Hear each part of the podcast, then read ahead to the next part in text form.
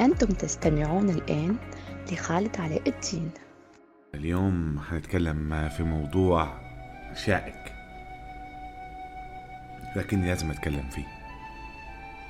موضوع تعدد الزوجات.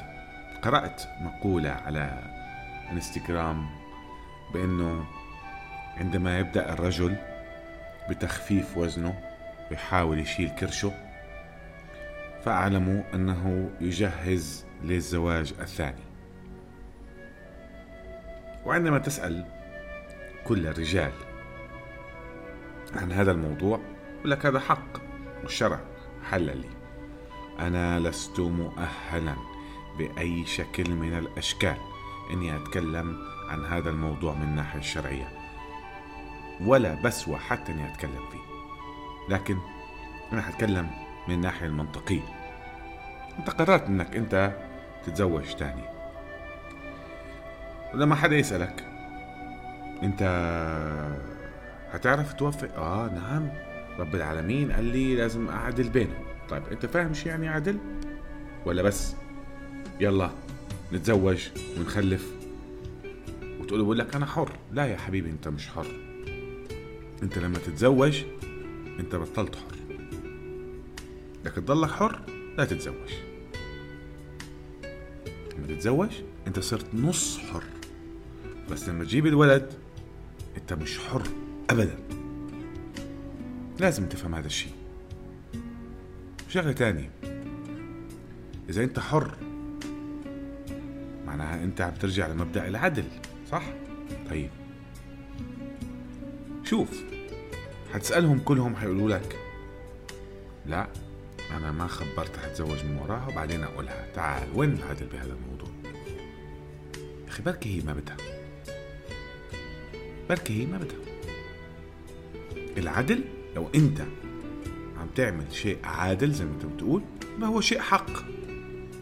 وطالما هو شيء حق يبقى ما بتخبى. يبقى روح حضرتك. يا أسد روح قولها أنا بدي أتزوج. عم بطبق. شرع رب العالمين وهذا حقك. لكن هي كمان لها الحق إذا قالت آه يعني معناها بقول لك إذا حسيتها بقلبك إنها قالت آه عن رضا واقتناع يبقى تأكد إنك أصبحت جزء من البيت يعني عبارة عن إكسسوار روح توكل على الله وتزوج. يبقى أنت مالكش أي قيمة أصلا. وإذا قالت لك لأ.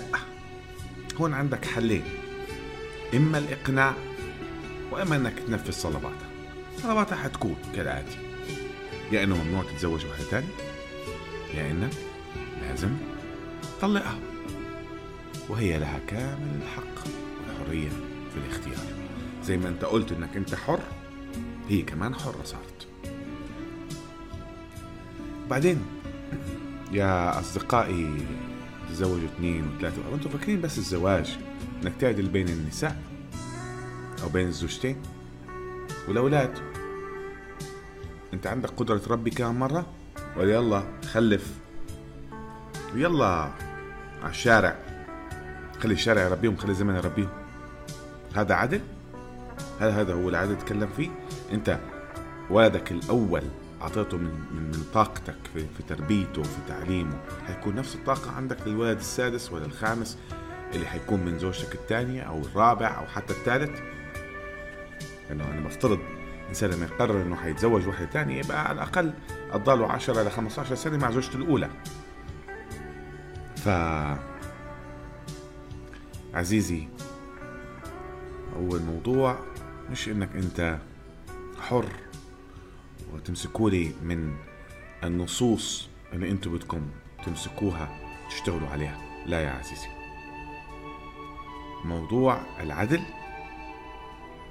أكبر بكتير من إنك من اللي أنت بتفكر فيه. كنا نعتقد إن إحنا عادلين لكن إحنا مش عادلين.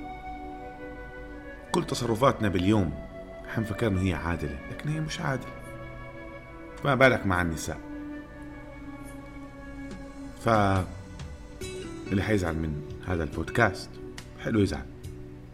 واللي حيشوف كلام منطقي كمان أشكره. لكن هذه وجهة نظري. فيكم تتابعوني يوميا على اليوتيوب وعلى كل وسائل التواصل الاجتماعي تشوفوا الأشياء تانية نتكلم فيها. ألتقيكم مرة أخرى.